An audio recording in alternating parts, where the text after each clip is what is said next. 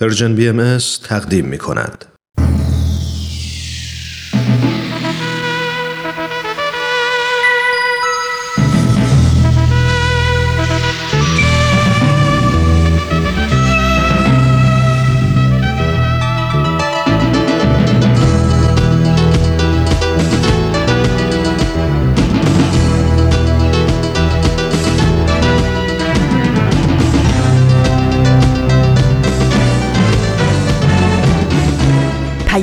دوست، برنامه‌ای برای تفاهم و پیوند دلها.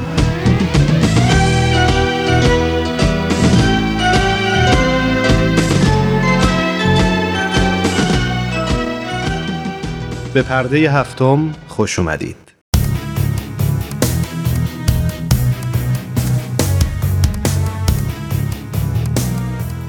من ایمان ملکوتی هستم و امروز جمعه هشتم آذر ماه هزار و سیصد و نود و هشت خورشیدی برابر با بیست و نه نوامبر دو هزار و نوزده میلادیه.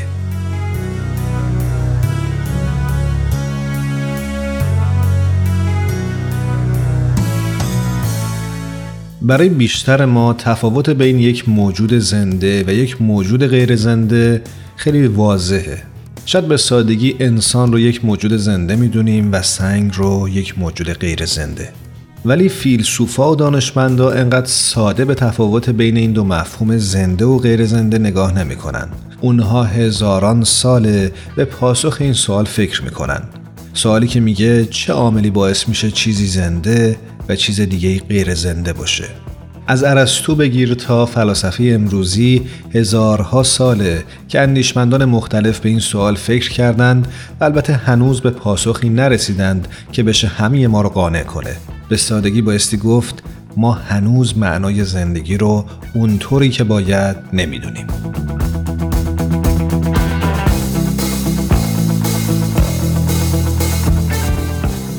طی یک قرن گذشته تعریف زندگی و پاسخ دادن به پرسش حیات چیست سخت‌تر هم شده.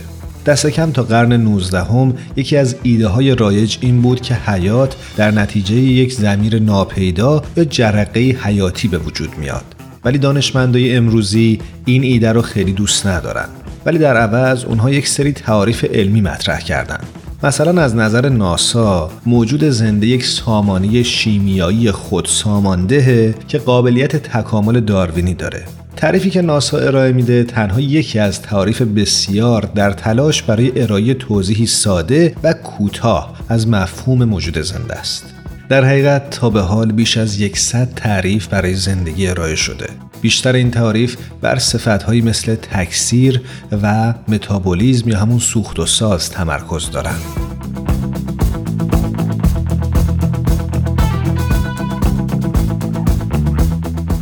اینهایی که شنیدید اشاره مختصری بود به نمونه‌ای از تعاریف علمی در مورد حیات و زندگی و یا زنده بودن. اما قطعاً میدونیم که هر کدوم از ماها میتونیم تعریف متفاوتی از مفهوم زندگی ارائه بدیم و بسته به اون هدفی که داریم دید ما در مقابل زندگی و زنده بودن با هم میتونه متفاوت باشه. حالا که از این گفتم یادمه که چند وقت پیشا مطلبی رو میخوندم از دالای لاما، رهبر بودایان تبت. او جای عنوان میکنه که من معتقدم هدف واقعی زندگی شاد بودنه.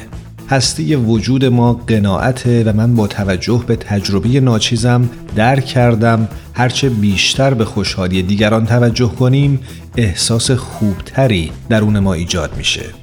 حس محبت به دیگران خود به خود ذهن رو آروم میکنه و ترس و ناامنی رو از شما دور میکنه و این احساس به شما قدرت میده با هر گونه مانعی که باش روبرو میشید مقابله کنید. و این منشأ اصلی موفقیت در زندگیه. چون ما تنها موجودات روی زمین نیستیم، این اشتباهه که همه آرزوهامون در شادی خودمون خلاصه بشه. البته نباید بیرون از خودمون به دنبال خوشحالی باشیم. این رمز گسترش آرامش درونیه.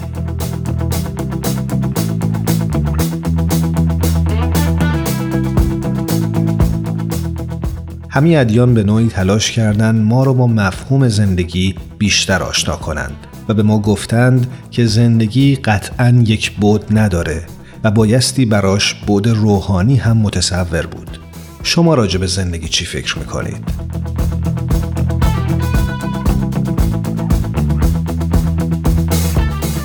قبل از اینکه بریم قسمت اول برنامه امروز رو بشنویم، خوبه که یادآوری بکنیم بیست و هشتم نوامبر برای هموطنهای بهائی ما یک روز خاص بود. روز صعود یا درگذشت حضرت عبدالبهاء. حضرت عبدالبهاء فرزند ارشد حضرت بهاءالله بودند. بنا به اعتقاد بهائیان، حضرت بهاءالله بنیانگذار آیین بهائی به منظور جلوگیری از تفرقه و انشعاب به صراحت پسر ارشدشون حضرت عبدالبهاء را به عنوان جانشین خودشون و مرجع آیین بهائی، تبیین کننده و مفسر رسمی آثار بهائی و همینطور به عنوان نمونه والای تعالیمشون تعیین کردند.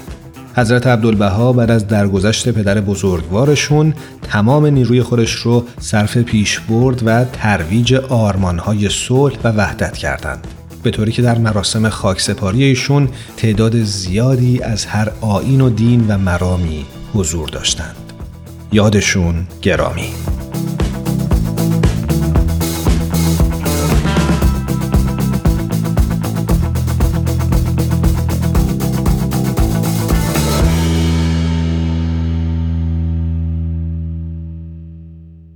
با پرده هفتم همراه بمونید.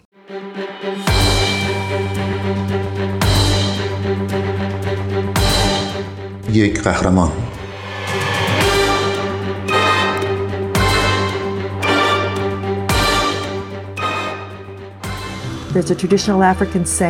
یک ضرب‌المثل آفریقایی وجود داره که میگه وقتی حامله میشی یک پاد توی گوره. زنان بسیار زیادی در هنگام تولد فرزندشون در خیلی از جوامع میمیرن. بارداری ترسناکه.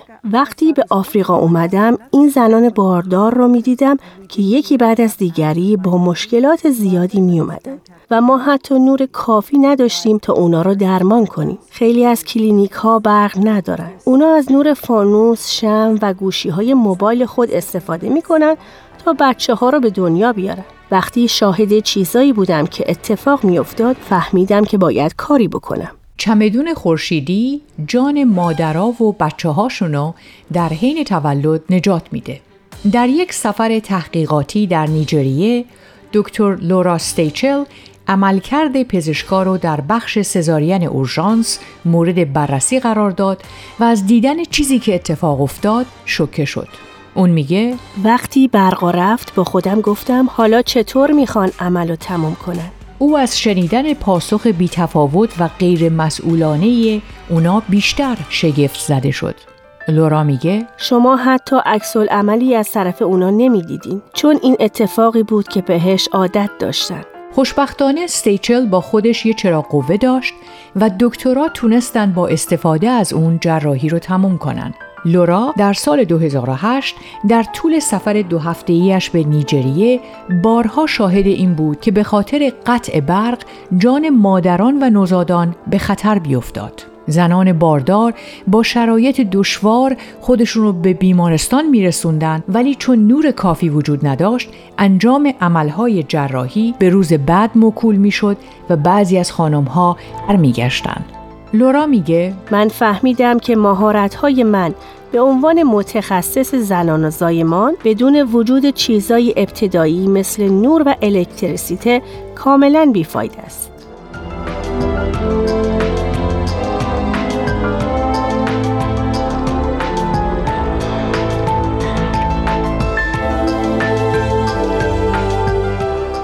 استیچل میگه ماماها در نیجریه در هنگام انجام زایمان از انواع نورهای جایگزین به جای برق استفاده میکنن، مثل چراغ نفتی، نور فانوس، شمع و حتی تلفن همراه.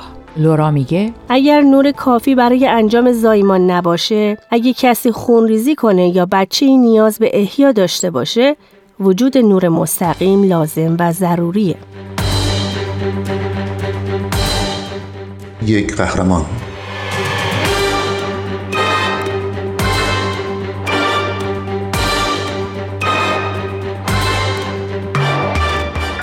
نیجریه یکی از ده کشور خطرناک برای زایمان زنان باردار در دنیاست. استیچل در طی این سفر دو هفته‌ای به نیجریه با مشکلات روبرو شد.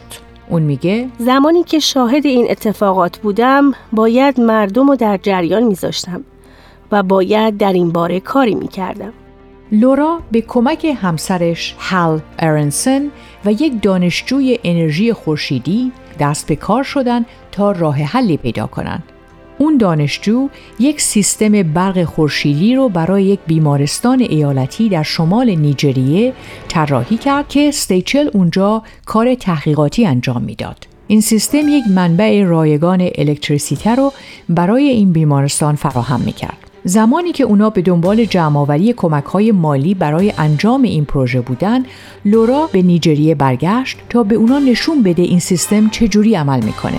این کیت دارای یک جفت پنل خورشیدی، چند چراغ و یک بیسیم بود که ارتباط رو بهبود میبخشید. این کیت فقط به منظور معرفی و نمایش بود، ولی تکنسین‌های جراحی اونو یه جور دیگه می‌دیدن. استیچل میگه اونا گفتن این خارق‌العاده است. شما باید این دستگاه رو اینجا برای ما بذارین چون کمک میکنه تا زندگی افراد رو نجات بدیم. من به تهیه یک پنل خورشیدی ساده و قابل اطمینان به عنوان منبع نور در کلینیک ها کمک میکنم تا بچه و مادر در حین زایمان در امان باشند. بیمارستان ها و کلینیک ها این دستگاه خورشیدی رو به صورت رایگان دریافت می کنن. این دستگاه نور لازم برای کارهای پزشکی، شارژ موبایل و یک شارژر باتری برای چراغ روی سر و دستگاه داپلر جنینی داره.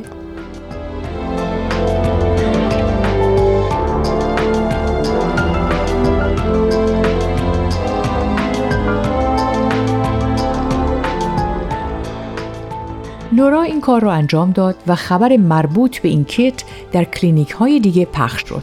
بنابراین هر دفعه که لورا به آفریقا برمیگشت با خودش یکی دو تا از این چمدون‌های خورشیدی می‌برد که همسرش سرهم کرده بود. امروزه این چمدون‌های خورشیدی شامل دو پنل خورشیدیه که روی سقف کلینیک نصب میشه و به چراغ‌های ال ای دی با کیفیت بالا متصل میشه. در طول زمان این چمدون‌های خورشیدی از نظر طراحی ساده‌تر شدن. لورا میگه ما به چیزی دست پیدا کرده بودیم که مقاوم، قابل جابجایی و به آسونی قابل استفاده بود و میدونستیم که در شرایط سخت هم واقعاً کار میکنه. یک قهرمان.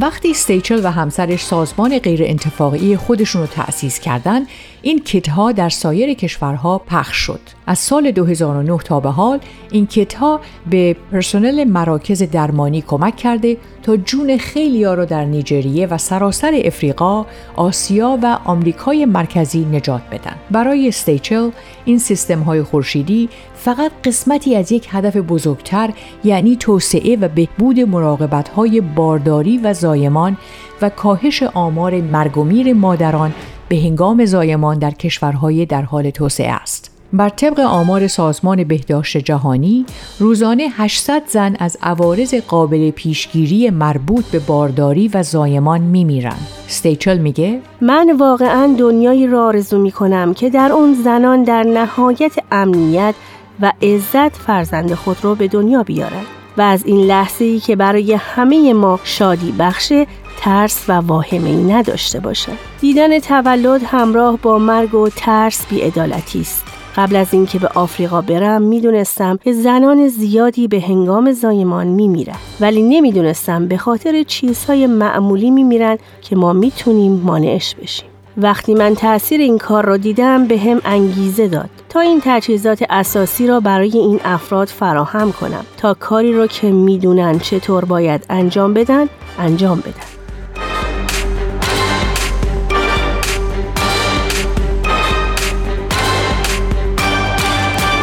این سازمان علاوه بر تهیه این سیستم‌های خورشیدی، کار نسب و آموزش کار با این دستگاه رو برای کلینیک ها و بیمارستان ها به طور رایگان انجام میده. هزینه ساخت این دستگاه ها از طریق کمک های بلاعوض و حمایت سازمان های همراه و سپانسرهای این سازمان پرداخت میشه. تا پایان سال دو هزار و هجده این سازمان حدود سه هزار و پانصد کیت خورشیدی به مراکز پزشکی در بیست و هفت کشور دنیا تحویل داده که در بیمارستان‌های اصلی به عنوان سیستم‌های پشتیبانی و در مناطق روستایی به عنوان منبع اولیه تأمین الکتریسیته مورد استفاده قرار می‌گیره.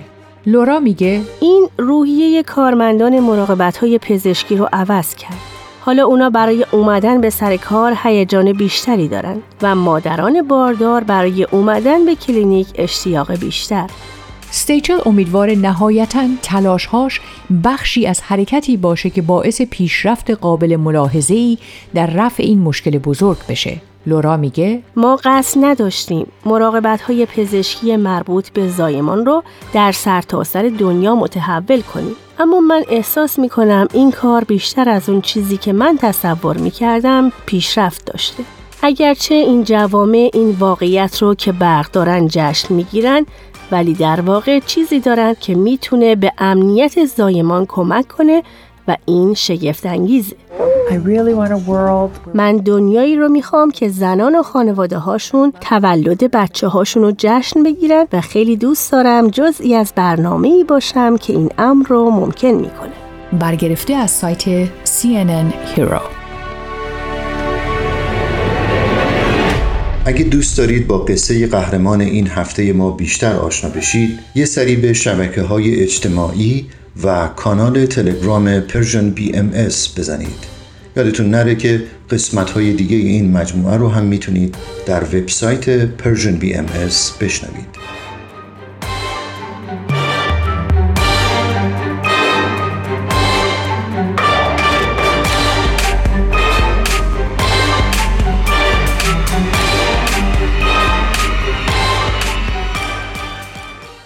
ما رو در اینستاگرام هم دنبال کنید. آدرس ما هست Persian بی ام اس.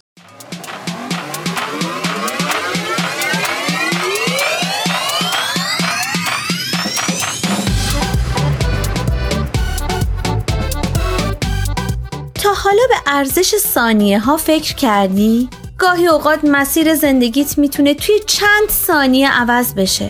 شنیدن یه صدا، دیدن یه تصویر، خوندن یه خبر، همه و همه میتونه یه شروع تازه باشه. پس با ما همراه باش تا قدر ثانیه ها رو بیشتر بدونیم.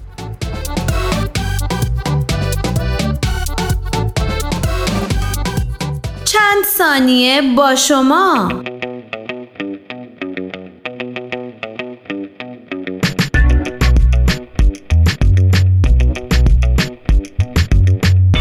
در تعریف مراسم آیینی چنین گفتند: مراسم آیینی را میتوان نوع خاصی از گفتار و اعمال منظم دونست که از آموزه های دینی و ماورایی سرچشمه گرفته و یا برای بیان احساسات دینی و مذهبی به کار گرفته میشه و به دلیل قدمت طولانی اونها در بیشتر موارد با سنت و تاریخ مردمان یک منطقه پیوند خورده و جزئی از فرهنگ روزانه و انکارناپذیر مردم شده‌اند.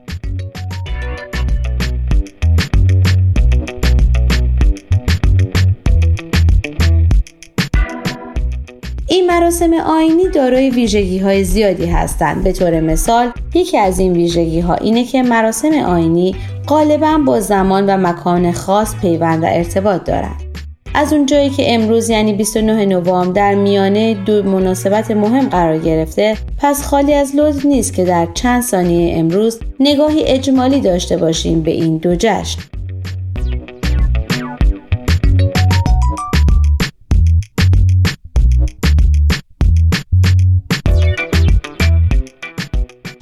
دونستید که دیروز یعنی بیست و هشت نوامبر مصادف بود با روز شکرگزاری یا Thanksgiving Day که یک تعطیلی ملی در کشورهای آمریکا و کانادا است. جشن شکرگزاری ریشه در اعتقادات مذهبی و فرهنگی مردم داره و در این روز مردم به شکرانه برداشت محصولات جشنی برگزار می‌کنند. در آمریکا روز شکرگزاری در چهارمین پنجشنبه ماه نوامبر و در کانادا در دومین دوشنبه ماه اکتبر برگزار میشه. اونطور که بیان شده ریشه این جشن به سال هزار و ششصد و بیست و یک میلادی برمیگرده که در پایان فصل درو برای تشکر از نعمت‌های مادی و معنوی خداوند برگزار می‌شده.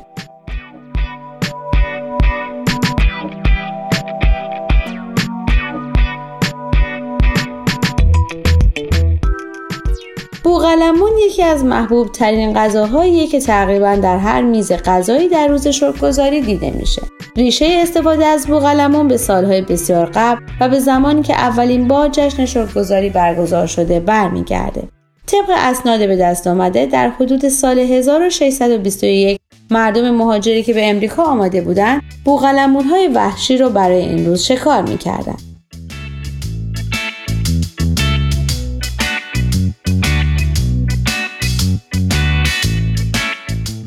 طبق رسم دیرینه در این روز معمولاً تمام افراد خانواده و دوستان دور هم جمع میشن و این مناسبت رو جشن میگیرن. همچنین در روز شکرگزاری به افراد فقیر کمک میشه. این کمک یا به شکل فردی و یا توسط نهادهای کوچک خیریه‌ای صورت میگیره. و اما فردا یعنی نه آذر ماه مصادف است با یکی از جشن‌های باستانی و قدیمی ایرانی، جشنی برای احترام به آتش.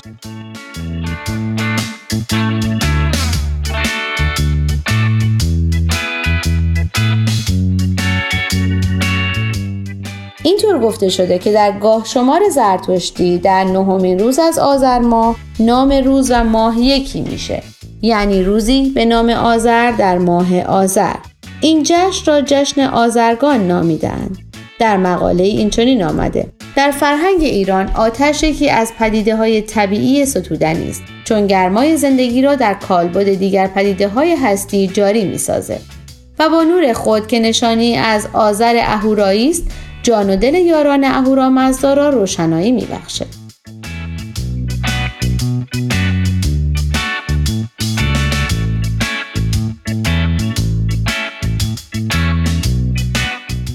در ایران باستان آذرگان را روزی خجسته می‌دونستند و در خانه‌ها و بام‌ها آتش روشن می‌کردند. آن روز را با شادی و خواندن دعا و پهن کردن سفره آیینی که با خوراکی‌های مختلف در آتشکده‌ها آذین‌بندی شده بود جشن می‌گرفتند.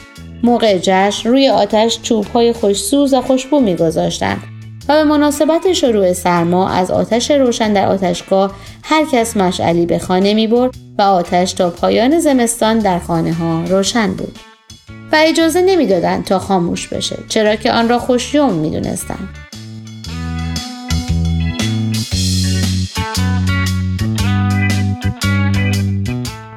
اینک سوال هفته: تا چه حد با این گفته موافقید زندگی اجتماعی مستلزم تعامل و ارتباط با دیگرانه و برای این منظور لازمه که به باورهای یکدیگر احترام بگذاریم؟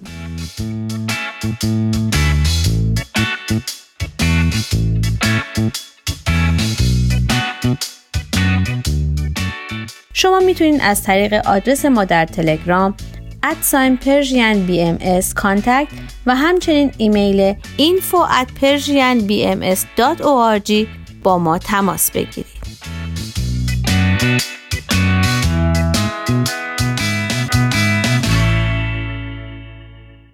آرشیو این مجموعه در وبسایت Persian بی ام اس به آدرس دبلیو دبلیو دبلیو دات پرشین بهایی مدیا دات او آر جی نقطه او آر جی در دسترس شماست.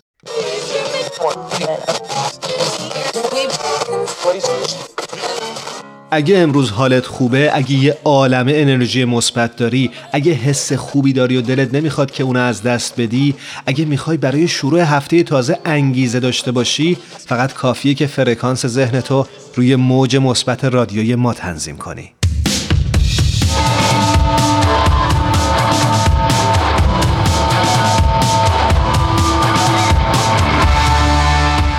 کتابخانه بریتانیا در بزرگداشت دویستمین سالگرد تولد حضرت باب مبشر آیین بهایی اقدامات مختلفی انجام میده.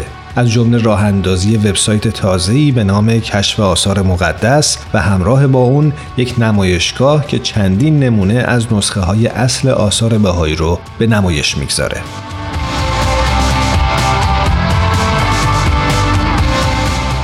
این کتابخونه با استفاده از مجموعه وسیع خودش سه نسخه کمیاب و نفیس از آثار رو در گالری گنجینه به نمایش گذاشته. نمونه‌ای از دستخط حضرت باب به شکل یک ستاره پنج پر، تمرینات خوشنویسی حضرت بهاءالله مربوط به دوران کودکی و نمونه‌ای از خط وحی، شیوه‌ای که کاتبان کلمات حضرت بهاءالله رو با سرعت ثبت می‌کردند.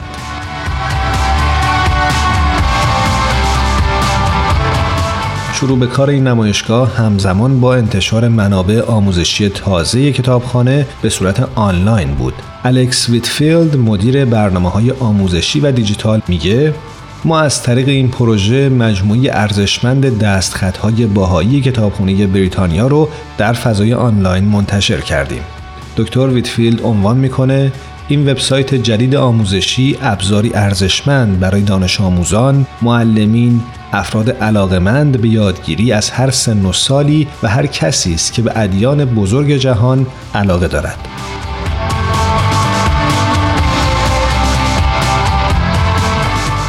این کتابخونه همزمان با راه اندازی وبسایت و نمایشگاه مقاله‌ای رو از آقای موژان مومن منتشر کرده که به درخواست کتابخونه و به مناسبت دویستمین سالگرد تولد حضرت باب نوشته شده.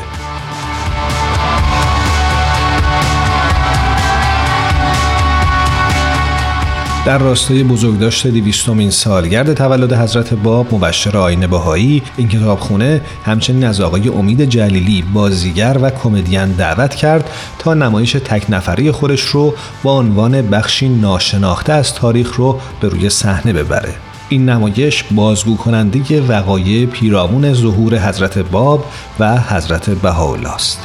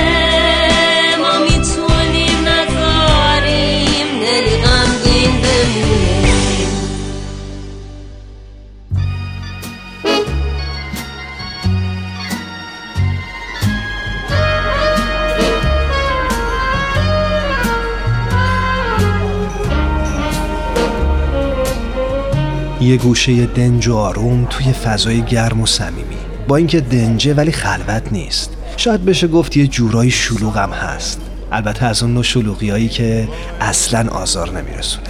همه سرشون تو کار خودشونه، کسی مزاحم کسی دیگه نمیشه. یکی مشغول مطالعه است، یکی داره با هندزفریش موسیقی مورد علاقه شو گوش میده.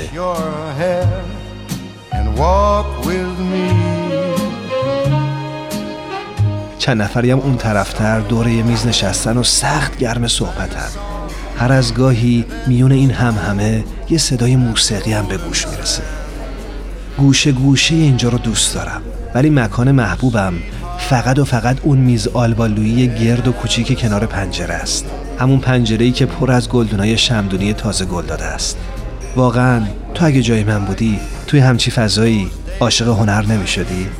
راستی داشت یادم میرفت. اسم اینجا کافه هنره.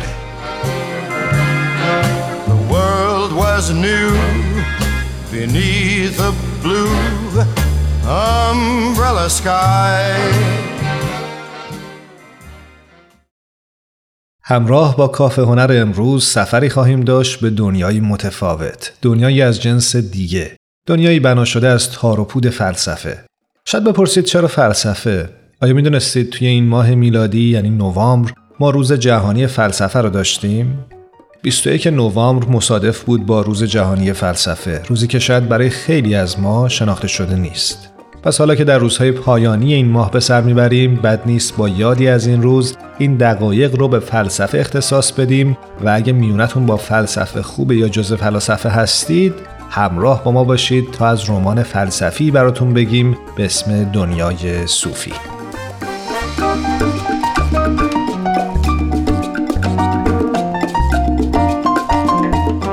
رمان دنیای صوفی همونطور که اشاره شد یک رمان فلسفیه که توسط یوستین گرودر، نویسنده‌ای نروژی، به رشته تحریر درآمد. چاپ اول این رمان به سال هزار و نهصد و نود و یک میلادی در نروژ منتشر شد. اینطور اومده که یوستین گرودر در رشته فلسفه، الهیات و ادبیات از دانشگاه اسلو فارغ التحصیل شد و سپس به مدت ده سال به تدریس تاریخ عقاید در دبیرستان‌ها مشغول بود.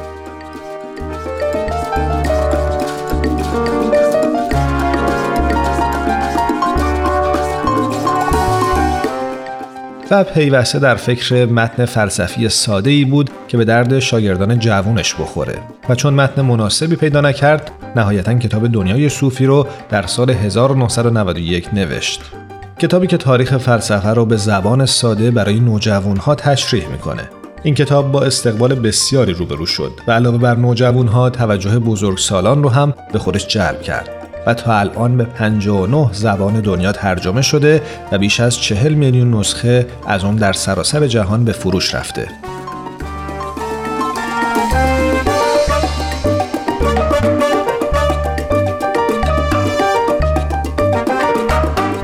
در شرحی بر داستان این کتاب اینطور اومده. داستان در مورد دختری به نام صوفیه که در آستانه پانزده سالگی نامه‌های جالب و نوارهای ویدیویی از شخصی به نام آلبرتو ناکس دریافت می‌کنه. در این نامه‌ها سوالات جالبی مثل جهان چگونه پدید آمده است که آغازگر راه آموزش تاریخ فلسفه است مطرح میشن. این نامه‌ها در ابتدا مطالبی در خصوص یونان باستان، سقراط و سوالات اساسی زندگی بشری رو عنوان می‌کنه. بعد از دریافت چند نامه، صوفی و آلبرتو هم رو ملاقات می‌کنند. موضوع صحبت‌های اونها عمدتاً نظریات فلسفه یونان باستان، امپراتوری روم، قرون وسطا، رنسانس، عصر روشنگری و موضوعاتی مثل انقلاب‌های بزرگ و مسائل امروز بشری هستند. داستان به صورتی جذابه و سعی میکنه در ضمن داستان تاریخ فلسفه رو به صورت طبقه بندی شده به خواننده آموزش بده. همینطور در داستان وقایع اتفاق میفته که خواننده رو تشویق به ادامه خوندن رمان میکنه.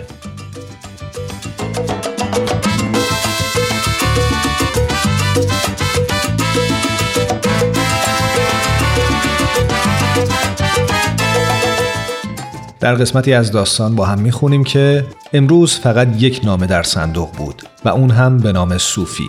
روی پاکت سفید نوشته شده بود صوفی آمونسن، شماره سه، کوچه کلوور و دیگر هیچ. نمیگفت از کیست، تمر هم نداشت. در رو که بست پاکت رو باز کرد، تکه کاغذی به اندازه خود پاکت درون اون بود. روش نوشته شده بود تو کیستی؟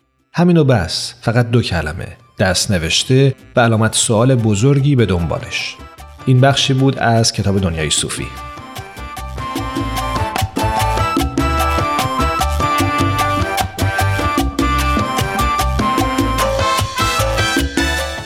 نسیم، بدیع، تارا، آذین، فرح، میثاق و الهام از تهیه کنندگان برنامه پرده هفتم هستند. صبح یه روز تعطیل با وجود تمام مشغله ها، فارغ از همیشگی دغدغه ها، با چند تا از همکاران و دوستانمون توی جمع کوچیک و صمیمی یه گوشه از این استودیو دور هم جمع میشیم تا با هم گپی دوستانه بزنیم و در کنار هم لحظات شادی رو سپری کنیم. خوشحال میشیم که میزبان شما باشیم تو این جمع جمعه ها.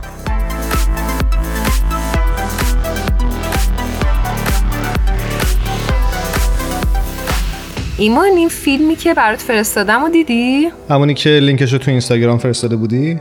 آره، این فیلم در مورد مهاجرت بود. آره یه فیلم کوتاه بود، آره تماشا کردم. اگه خاطرم باشه درست اسمش بود چه رنگی رو به عنوان آبی میبینی؟ آره خیلی به نظر من جالب بود، به خاطر اینکه من تازه مهاجرت کردم و خیلی برام ملموس‌تر بود.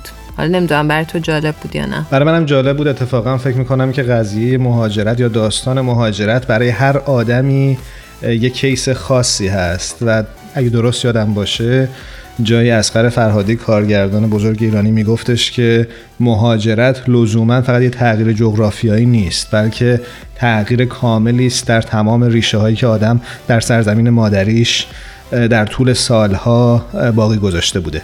بله خیلی درسته و به نظرم تا کسی مهاجرت نکنه متوجه نمیشه که مهاجرت چقدر سخته و چه آسیب‌هایی میزنه.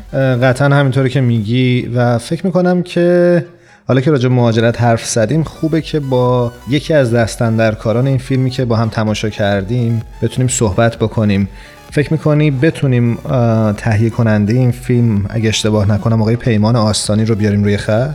بله من فکر میکنم که آره میتونیم این کار انجام بدیم، ولی باید شمارهشون رو بدم به دوستامون. بسیار خب، پس من از اتاق فرمان خواهش میکنم که یه موسیقی کوتاه پخش بکنن تا ببینیم موفق میشیم با آقای پیمان آسانی تهیه کننده فیلم What color do you see as blue یا چه رنگی رو به عنوان آبی میبینی بتونیم صحبت بکنیم.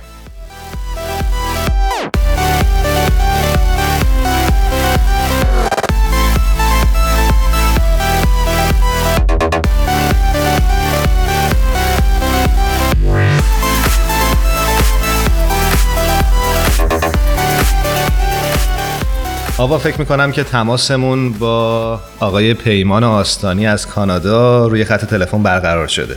پیمان آسانی هستم از تورنتو، درود به شما، در خدمت شما هستم. پیمان جان خیلی خیلی خوش آمدی به برنامه. ما خیلی خوشحالیم از اینکه شما رو روی خط داریم. مرسی و همچنین. برای اون دسته از شنونده هامون که شاید با شما آشنا نباشن بایستی بگم که آقای پیمان آسانی مدیر تولید و تهیه کننده فیلم کوتاهی بودند که اخیراً با عنوان چه رنگی رو به عنوان آبی میبینی ساخته و تهیه شده. فکر می‌کنم آوا خوب باشه با همین فیلم شروع بکنیم، درسته؟ بله بریم که شروع کنیم و لذت ببریم از صحبت‌های پیمان جان. پیمان جان لطفاً برامون یه خلاصه از داستان این فیلم رو تعریف می‌کنین که شنونده هامون بیشتر بدونن. خواهش می‌کنم. حتماً یه فیلم کوتاه شانزده دقیقه‌ای هست در مورد شرایط کسایی که ریفیوجی هستن و پناهنده هستن از کشورهای دیگه و به جای دیگه نقل مکان میکنن.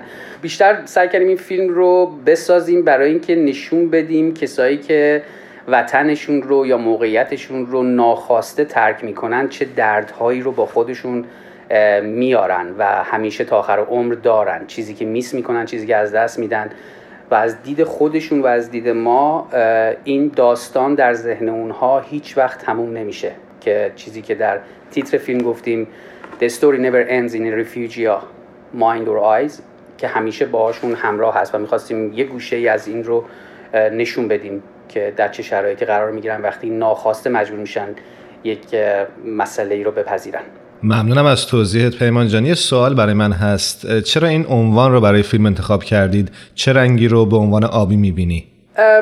من واقعا توی این فیلم به عنوان پرودیوسر بودم، تهیه کننده و مدیر تولید. اسم رو آقای کارگردان و نویسنده انتخاب کرد، آقای رضا سلسانی که ایشون زحمت کشیدن، رایتر و دایرکتور شدن. هیچ وقت این پیش نیامد که این سوال ازش بکنیم، ولی یه قسمتای فیلم هست که وقتی جنگ هست در اون منطقه‌ای که ها این مادر و دختر من مجبور میشن که منطقه رو ترک کنن، وقتی که میان تو کانادا اون فضا و اون هوای آبی که نشون میده شاید منظور دایرکتوری بوده، ولی واقعیتش نه، من این سوال از دایرکتور هیچ وقت نکردم. بسیار خب، شما قدری از داستان رو و فضای کلی رو برامون گفتیم، اما شاید واضح‌تر بخوام بپرسم هدفتون از تولید چنین پروژه‌ای اصلا چی بود؟ نشون دادن شرایط یک ریفیوجی، نشون دادن شرایط یک پناهنده، نشون دادن شرایطی که یک نفر از نظر روحی و از نظر ذهنی تو چه شرایطی قرار میگیره وقتی که اون جایی که تعلق داره رو ول میکنه و مجبور میشه که بیاد در یک جای دیگه با یک فرهنگ دیگه و با یک داستان جدیدی زندگی رو شروع کنه. ما سعی کردیم که تو این هفده هجده دقیقه اون شرایط تنشدار و اون شرایط آنستل بودن یک فرد رو نشون بدیم. مرسی پیمان جان.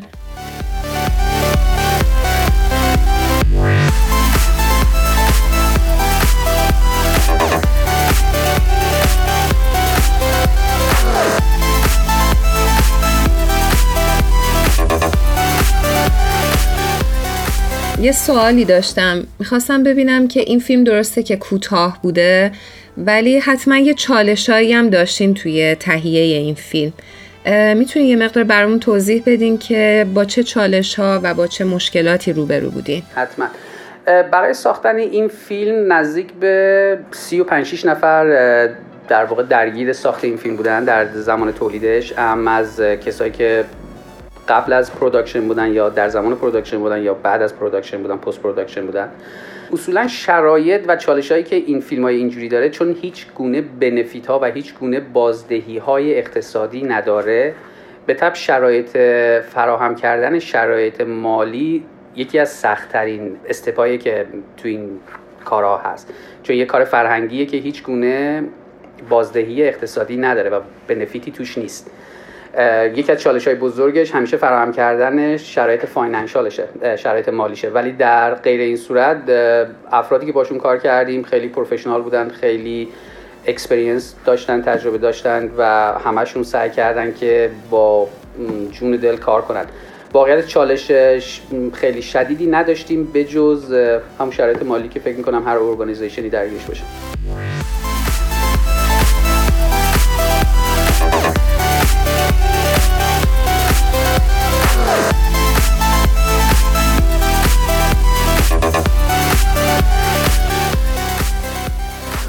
پیمان جان، میخواستم ازت بپرسم که آیا این فیلم تا الان، تا این لحظه که ما صحبت میکنیم، به اکران عمومی در اومده یا قراره در بیاد؟ برنامه‌تون برای پخشش چطوره و اگه در اومده و مردم این رو دیدن، میخوام ببینم که بازخورد مخاطبینتون چطور بوده؟ فیلم اکران عمومی نداشته چون در تورنتو سینمایی نداریم که بخواد فیلم‌های کوتاه رو پخش کنه به اون شکل، ولی در چند جشنواره مختلف نامینیت شدیم و در یک فستیوال برای بهترین فیلم‌های کوتاه اونجا جایزه گرفتیم که در تورنتو بود و در بنگلادش در داکا در ژانویه فیلممون پخش میشه، نامینیت شده که اونجا یکی از بهترین و بزرگترین و معتبرترین فستیوال‌های فیلم کوتاه هست در دنیا. برخورد مردم در اون سالونی که ما بودیم زمانی که برای جشنواره تقدیم شده بود و اونا انتخابش کردن و پخش شد، یکی از سالون‌هایی بود که سالن کاملا پر بود و دست اندرکاران جشنواره و خود رئیس جشنواره خیلی سورپرایز بود که در پانزده سال گذشته همچین سالن پری نشه و در آخر سر مردم وقتی از مخاطبین وقتی از سالن بیرون می اومدن، ما اونجا وایساده بودیم، همشون خیلی ابراز همدردی میکردن با افرادی که درگیر این مسائل هستن و خیلی خوشحال بودن که ما تونستیم یه گوشه‌ای از زندگی اونا رو بتونیم نشون بدیم. سپاسگزارم از توضیحات. پیمان جان، بی‌انصافی اگه این همه توضیحات خوبی که دادین شنونده هامون ندونن که چجوری میتونن دسترسی پیدا کنن به این فیلم.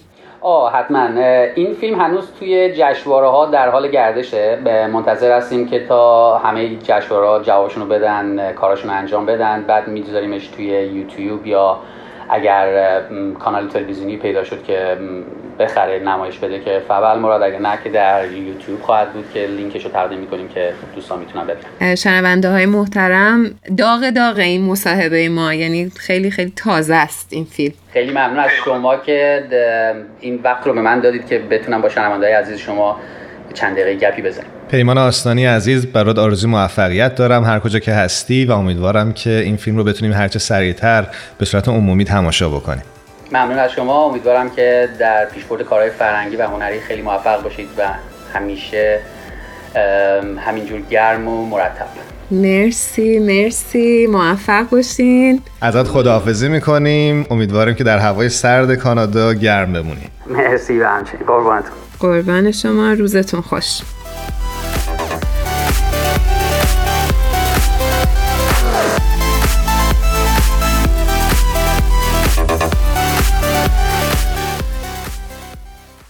بیایید با هم آرزو بکنیم که وطنمون ایران روزهای بهتری رو تجربه کنه.